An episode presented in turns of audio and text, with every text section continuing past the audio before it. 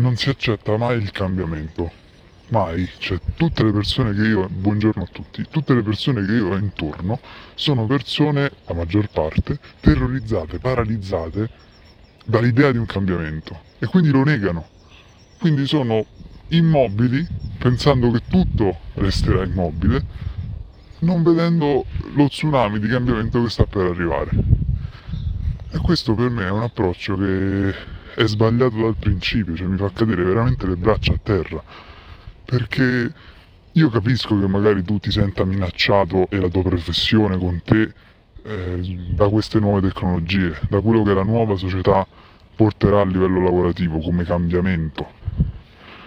Però la soluzione non può essere far finta che non ci sia e far finta che non stia arrivando.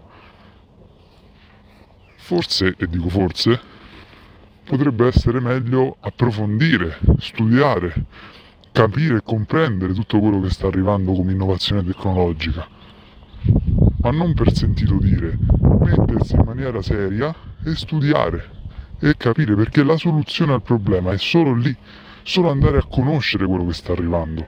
Quella è la soluzione.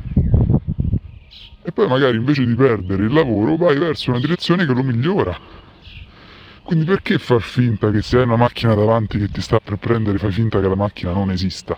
No, la macchina se tu fai finta che non esiste ti prende e muori. Tu la devi vedere e devi cercare il modo di evitarla, no?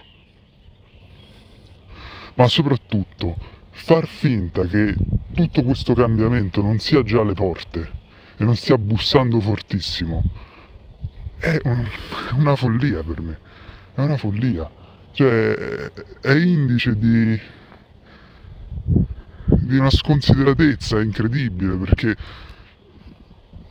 non è il modo quello per poter approcciare a questo cambiamento che è arrivato. Ci sono miliardi di finanziamenti verso le nuove tecnologie, l'IoT, l'intelligenza artificiale, ehm, la realtà virtuale, la realtà aumentata, la blockchain. Non possiamo far finta che non sia così perché in un modo o nell'altro ci stiamo dirigendo verso quella direzione, quindi ci sono due strade. O facciamo finta che quello non esiste e poi ci sommergerà a livello sociale e non potremo controllarlo, oppure lo iniziamo a studiare bene da adesso tutti, così da comprendere quello che sarà il futuro e poterlo gestire.